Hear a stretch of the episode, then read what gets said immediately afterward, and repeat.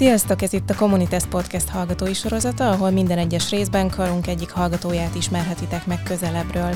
A ti ajánlásaitok alapján beszélgetünk olyan jákosokkal, akik fontos szerepet vállalnak a karik közösségi életben, kiemelkedőek tanulmányaikban, valamilyen szabadidős tevékenységben remekelnek, és vagy érdekes a történetük. Hallgassátok, szeressétek őket, és a beszélgetések alapján legközelebb bátran lépjetek oda hozzájuk. Építsük együtt a pázmányos közösséget. A mai napon az első fiúval fogunk beszélgetni itt a podcast sorozatban. Tomanóci Bálint, harmadéves jogász hallgató a vendégünk, és hallgatótársai leginkább a kimagasló sporteredményei miatt javasolták, hogy készüljön vele interjú. És hát, hogyha rákerestek az interneten, akkor több mindent fogtok vele kapcsolatban találni.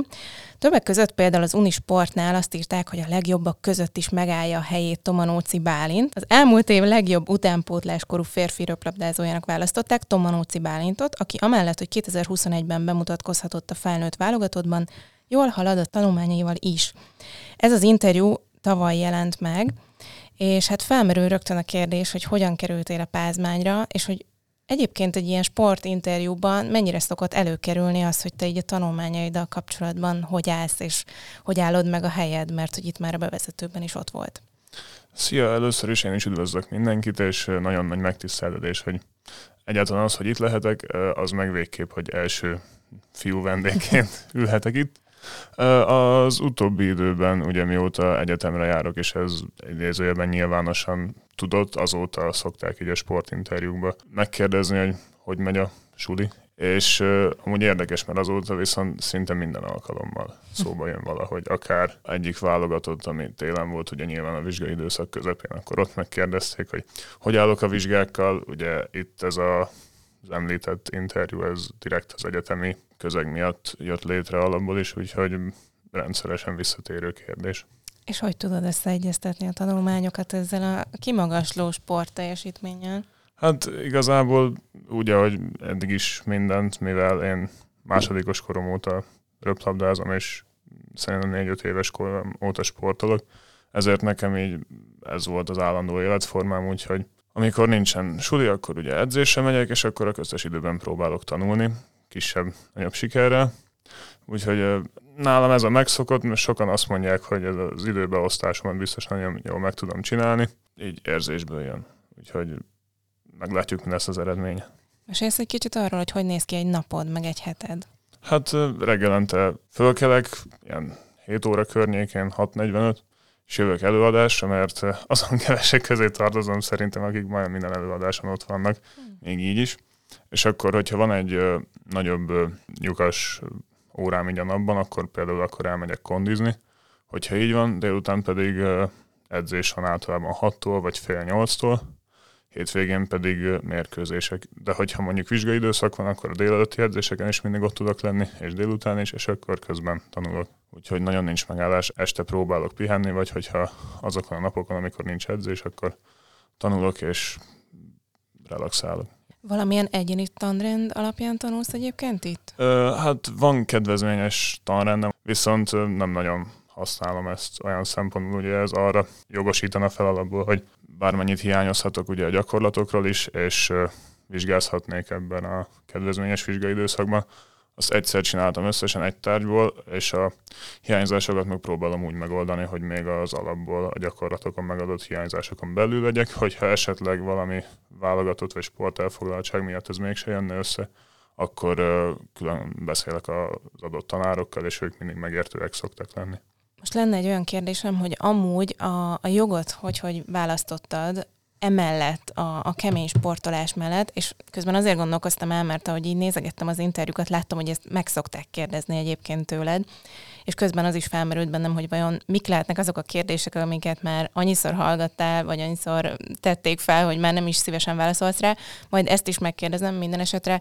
Tényleg hogy jött az, hogy te egy ilyen szakot válasz, amit azért hogy is mondjam, én bölcsészként talán mondhatom, nem egy bölcsészszak, vagy egy büfészak, amit így elvégez az ember csak így hobbiból, hanem azért itt kemény munka kell a mögé. Hát igazából nincs erre exakt válaszom, mert én sem tudom pontosan. Leginkább azért, mert ugye világéletemben érdekelt a történelem, meg hát szerintem ezt mondjuk az egyetemen lévők nagy többség elmondhatja magáról, hogy viszonylag jó tanuló volt középiskolában, és ugye én is könnyen tanultam, meg nem kellett nagyon megerőltetnem magam. És akkor ugye idézőjelben mindig szerettem a kihívásokat.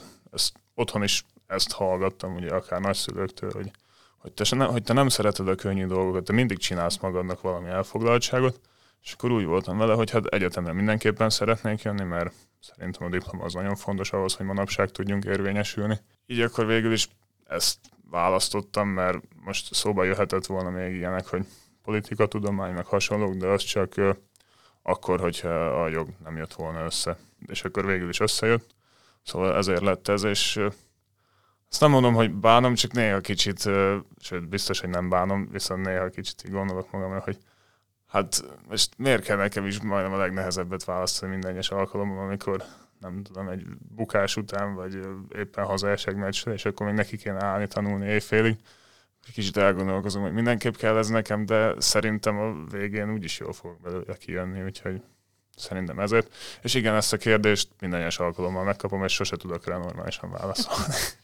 És van egyébként olyan kérdés, amit már úgy nem szívesen hallanál? Olyan nincs, amit nem szívesen hallanék, csak rendszeresen rá szoktak kérdezni, milyen az, hogy apukám volt az edzőm ezer évig, és hát most mindig ugyanazt elmondom meg, hogy ez milyen hatással van a mi kapcsolatunkra. Szerintem attól függetlenül nekünk nagyon jó a kapcsolatunk, meg az is volt mindig is. És, valami, és általában el tudunk vonatkoztatni ettől az edzőjátékos apa-fia dolgoktól, bár az utóbbi egy-két évben nem mindig, hm. és akkor volt ilyen apróbb, cseprőbb konfliktus, de ezen kívül szerintem teljesen jól kijövünk. Ha nem is minden nap, minden második nap, de viszont meccsek után bármelyikünknek volt meccse, ugye akár az ő csapatának, akár az enyémnek, akkor mindig beszélünk róla. Talán olyan szempontból lehet érdekes ez a kérdés itt, hogy sokan vannak itt a hallgatótársait közül olyanok, akiknek egyébként a felmenőik közül valaki jogász. Valahogy ez a meghatározottsága a pályának, hogy mindenképpen ugyanazt csinálja tovább, ugye vagy nagyon erőltetik a szülők, vagy annyira látszik az, hogy, hogy a szülők szerették azt, amit csinálnak, hogy emiatt mondjuk a gyerek is ezt választja, vagy hát a harmadik út, hogy bármit, csak azt nem, amit a szülők csinálnak. Szóval ilyen szempontból nálad mennyire volt ez úgymond kötelező, vagy nálatok ez hogy alakult? Hát nálam annyit tettek kötelezővé, igazából legalábbis annyit mondtak kiskorom óta, hogy tök mindegy mit, valamit sportolnom kell. Amikor fiatalabb voltam, ehhez hozzátettem mindig azt, hogy kivéve a sakk, azóta sem tudok sakkozni. Tehát én amúgy kiskoromban én volt, hogy úsztam, volt, hogy fociztam, voltam három karate edzésen, aztán úgy gondoltam, hogy hát túl erőszakos vagyok hozzá, szóval inkább, inkább nem. Nyilván vicc volt. És akkor végül, hogy, hogy nem a röplabda mellett kötöttem ki, nyilvánvalóan ugye apukám is 152-szeres válogatott volt, játszott Olaszországba, Ausztriába, stb. Lassan 15 éve edző, ugye Dunaújvárosban, ahonnan én származom. És ugye neki is az apukája az én nagypapám, ő, ő kezdte igazából ezt az egész röplabdát, ő is edző volt utolsó napjaiig. Úgyhogy ez így a családban maradt végül is, és hát nem azt mondom, hogy predestinálva voltam erre, de azért bőven benne volt a pakliban, hogy emellett fogok kikötni. Azóta ugye nyilván a hugom is elkezdett röplabdázni, és szerintem nem sajnos, szerintem kicsit sajnos, nem ennyire magas szinten. És ugye anyukám is sportolt, szóval ugye sportcsalád vagyunk mindenképpen. Ja, és ugye a anyukám ágám, nagypapám és a dédi papám. Dédi papám öt olimpián volt, egyszer volt bronzérmes birkózóként, több olimpiai bajnokot is felkészített, ugye az ő fia, az én nagypapám, ő is birkózó edző volt, ő is volt válogatott.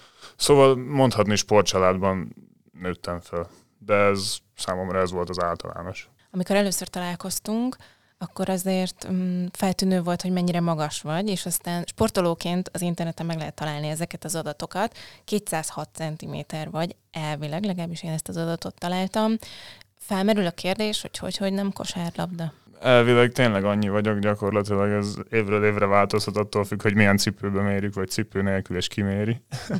De nagyjából valahol itt vagyok. Igazából nem tudom, mert ugye apukám Zalaegerszegi, és ugye ott is volt kosárlabda, és ő mondta, hogy minden röpi edzés előtt, ugye ők a kosárcsarnokba edzettek, tehát ők is kosaraztak is végül is így játékból, de utólag belegondolva, hogy lehet, hogy azt kellett választanom. Nyilván Magyarországon, meg itt Közép-Európában sokkal népszerűbb, mint a röplabda. Meg hát több is belőle a profit, de most ez van sajnos már nem tudok rajta változtatni, viszont kosárlabdázni attól függetlenül így rekreációs szempontból szeretek, bár már régen voltam így a barátaimmal, meg hát attól függetlenül én követem az NBA-t, napi rendszerességgel, sajnos meccseket nem tudok nézni, mert az éjszaka aludnom kéne, emellett néhány elfoglaltság mellett, viszont podcastekben és mindenhol máshol követem folyamatosan, szóval ilyen szempontból része az életemnek a kosárlabda, de nem, de nem úgy, ahogy a többiek gondolnák. És mit csinálsz akkor, amikor kikapcsolódsz? Van-e egyáltalán időt kikapcsolódni?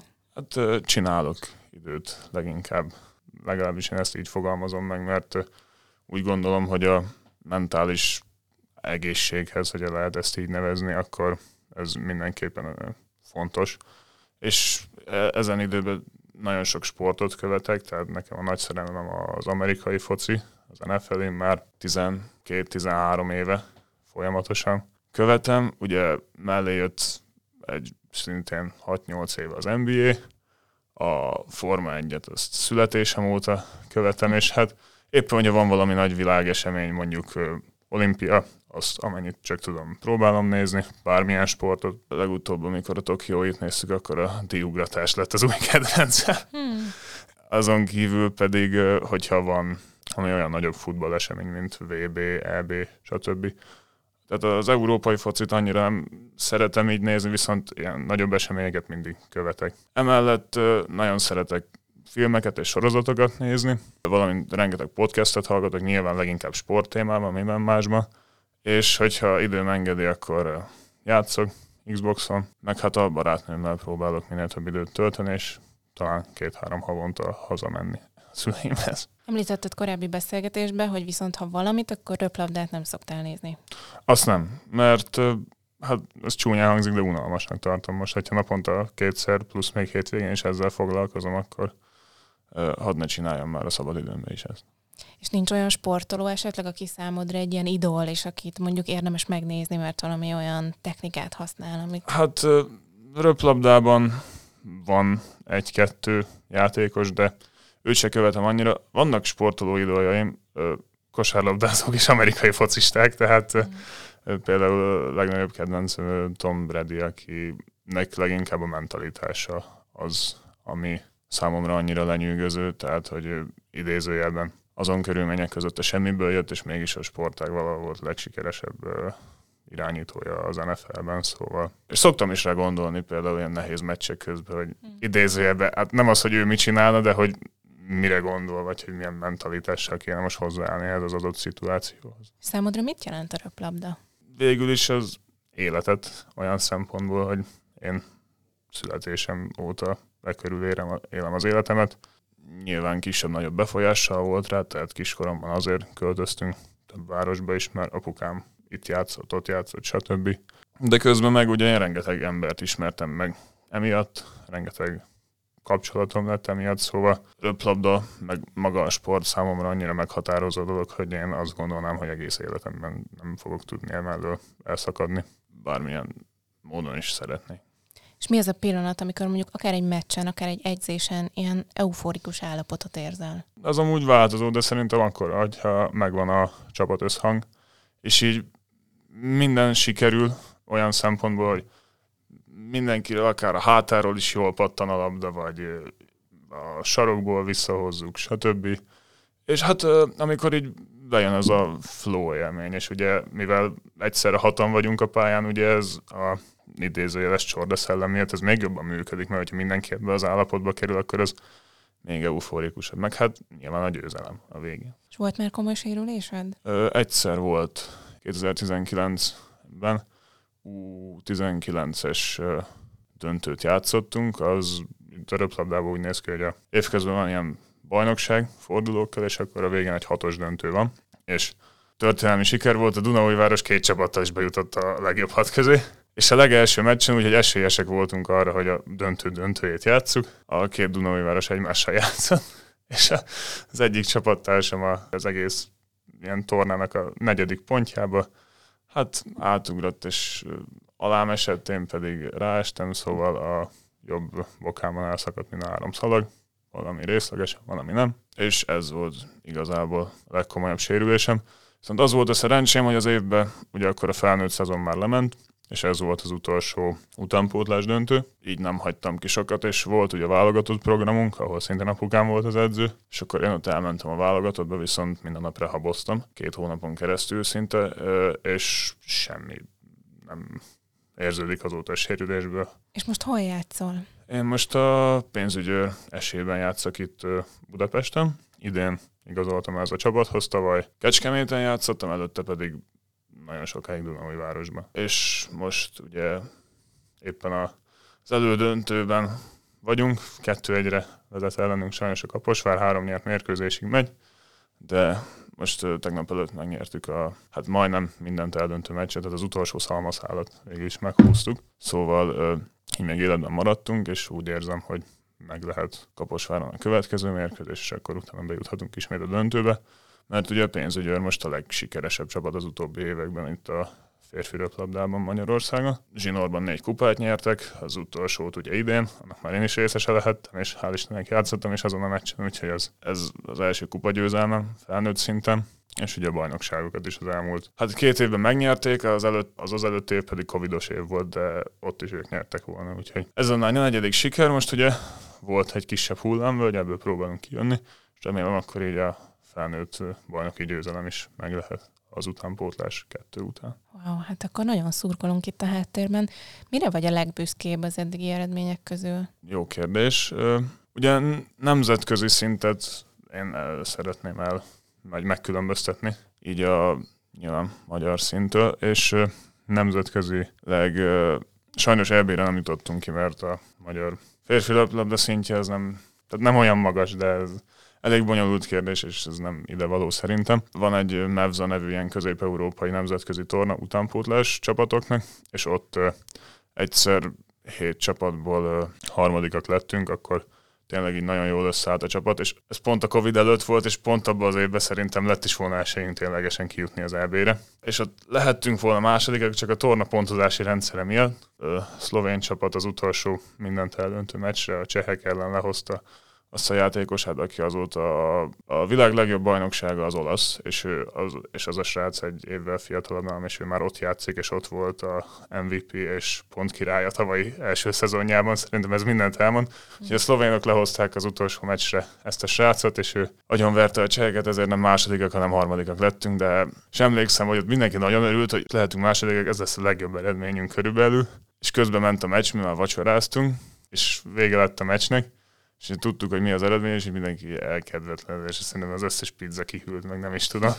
Tehát nemzetközileg mindenképpen ez, mert amúgy meg nagyon jó élmény volt, akár az a társasággal is ezt elérni. Hazai eredmények közül meg most, most nem a felnőtt kupát fogom mondani, hanem a legelső 2018-ban még U17-es bajnokságot nyertünk Dunai városban, és ugye az volt az első bajnoki cím így az életemben, azt pedig soha nem fogom elfelejteni, hogy milyen eufórikus érzés volt a végén. És azt úgy nyertük ezt az egész bajnokságot, hogy az egész bajnokság alatt egy szettet veszítettünk el összesen. Tehát igen, az egy domináns év volt. Ez számomra a legnagyobb. Igen, azért is kérdeztem így, mert nem biztos, hogy mindig egy sportoló számára az a legnagyobb eredmény, ami kívülről annak tűnik mert hogy a, a befektetett munkát a sokszor nem látjuk, hogy pont azt, hogy hol van egy olyan váltás, vagy mi az, ami igazán fontos valakinek az életében. Mik a tervek a jövőben a sport kapcsán? Szeretnék külföldön játszani mindenképpen, ameddig csak lehet. Nyilván az egyetem elvégzése után, tehát nálam ez összekapcsolódik. Úgy szeretném, hogy lediplomázok, és utána pedig mennék külföldre minél többet játszani, és utána pedig, hogyha hát ugye a játékos karrierem véget ér, akkor valahogy valamilyen csapat mellett ott maradni, akár sportjogászként. Tehát a sportnak ezt a jogi vagy ezt a hivatalos oldalát szeretném megfogni, nem az edzőséget, meg ilyeneket, mert az egyáltalán nem érdekel. És most a jogi tanulmányaid alapján mi az, ami úgy különösen érdekel? Mondjuk a sportjoghoz annyira pont nem jó, de az alkotmányjogot érzem mm. így a szívemhez legközelebb állónak. Számomra elég érdekesnek tűnik, hogy hogy működik akár az ország, meg a törvényhozás, stb. Ez olyan nem magasztos, csak ilyen felsőbb dolognak tartom kicsit, amiben érdekes belelátni és megérteni a működését. Ugye alkotmányjogi témában írom az évfolyam dolgozatomat is, nyilván sportot is belevíve, tehát ez nem mhm. maradhat el. Szóval én ezt mondanám most leginkább. És miért a pázmányt választottad annól, amikor ide Még középiskolában említettem már, hogy szerettem a történelmet, ezért több történelmi versenyre is jártam, és volt egy verseny, aminek már nem is tudom, mi volt a neve tényleg, de szerintem nem pázmányos szervezés volt, viszont itt volt az egyik fordulója, a háromból a második.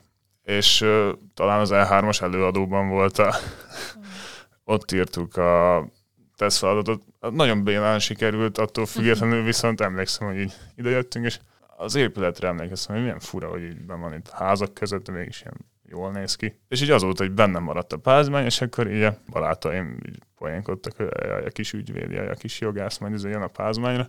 És végül is tényleg a pázmány lett, mondja többször is voltam edukáció kiállításon, ott is uh, mindig felkerestem a pázmányos standot, és így beszéltem az emberekkel, meg hát ugye itt nálunk ják, és mindenhol máshol AJK, és ugye itt az a szlogán, hogy hát a jogtudomány mindig előrébb való, mint az államtudomány, úgyhogy ezért is tetszik.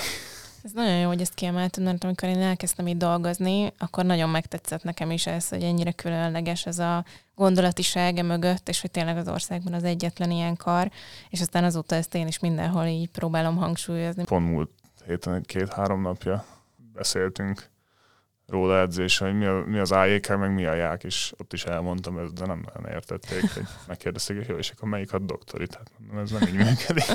Milyen pázmányosnak lenni? Sajnos az elfoglaltságaim miatt nem túlzottan tudok így részt venni ilyen egyetemi szervezési dolgokon, de a többiektől azt hallom, hogy jó a közösség, és hasonlók. És az egy-két ember, akivel én beszélek, tényleg ö, azt szokták mondani, hogy így elég összetartó a, így ugye a hallgatók is. Meg nekem ugye az a tapasztalatom leginkább ugye tanárokkal, hogy az emberek nagyon nagy hányad tényleg így pozitívan áll ehhez az egészhez, meg tök kedves, segítőkész. Úgyhogy én így jól érzem magam, meg azért számomra lenyűgöző, hogy olyan emberek oktatnak minket, akik a kúria elnöke, legfőbb ügyész helyettese, Belovics és Varga Zsé tanárurak, vagy akár a Sanda tanár úr, alkotmánybíró, tehát hogy, hogy ennyire nagy emberek, ilyen kis idézőjeles, hát nem senkikhez, de hogy hozzánk így leszállnak, és teljesen emberi mi voltunkban vannak itt közöttünk, és átadják ezt a hatalmas tudást, és, és tényleg érezni szerintem az előadásaikon, hogy ők mennyi mindent tudnak ezekről a dolgokról. Tehát ilyen nagyon nagy koponyák, és ez tetszik, hogy igazából tényleg ez ilyen szellemi fellegvár. Hmm, szép kifejezés.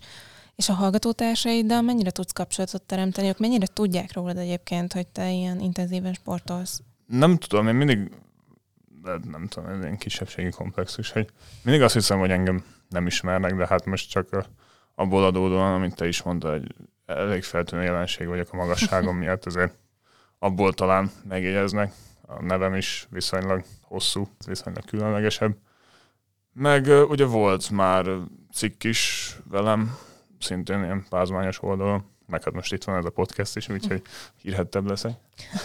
De amúgy nem tudom, Messengeren nyilván ugye van ez a nagy évfolyam chat, akkor biztos látják a kis képemet, és akkor az alapján be tudnak azonosítani.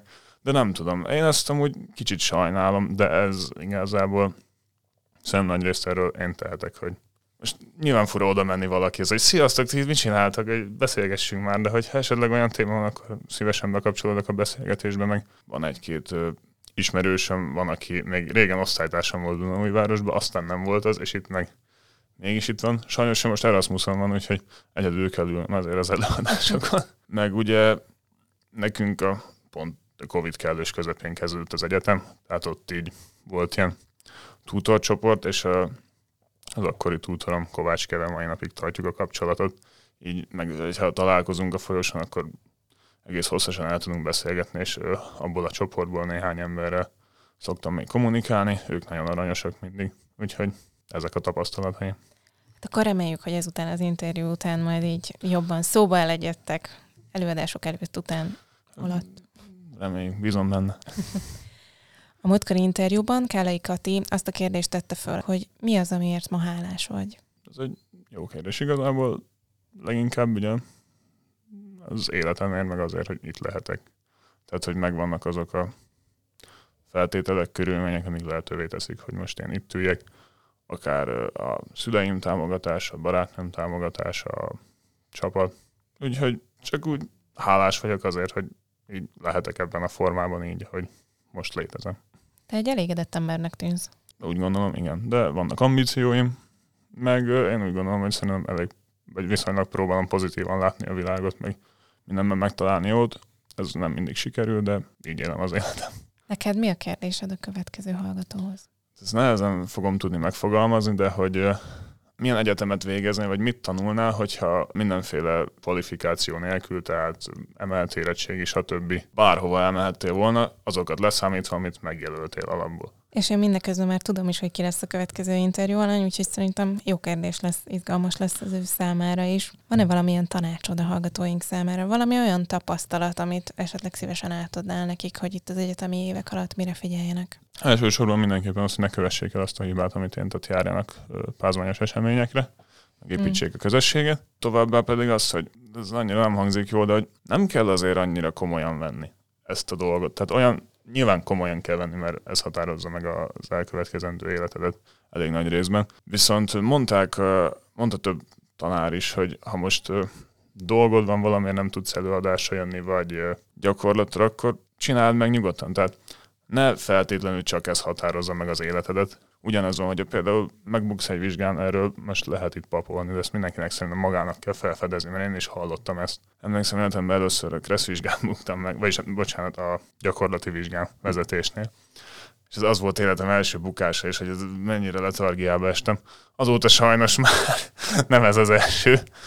Viszont attól függetlenül azon túl kell lépni, az is csak egy esemény, és az élet tényleg megy tovább. Nem dől össze a világ attól, hogy valami éppen nem sikerül és a, most idézőben a tanáraink is ezt mondják, hogy hát most megpróbálod következőnek. Meg azért van az egyetem, hogy próbálkozz meg tanulj, hogyha most éppen nem sikerül, akkor majd jön a következő alkalom. Tehát hál' Istennek nem élethalára megy ez. Próbálják meg élvezni, és tényleg nem, nem muszáj annyira idézőjelben komolyan venni. Azért érdekes, hogy mondtad ezt a gyakorlati vizsgán való megbukást, mert nekem is ez volt az életemben az első olyan dolog, ami, ami nem sikerült, és valóban nagyon letargikus tud lenni.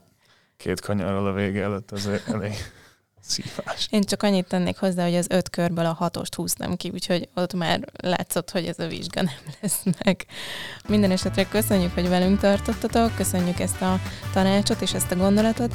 A kommunikációkukaciak.ppk.hu e-mail címen, vagy a közösségi média felületeinken ti is jelezhetitek, hogy szerintetek kinek a történetét lenne érdemes megismerni. Köszönöm Bálint, hogy itt voltál, és meséltél magadról.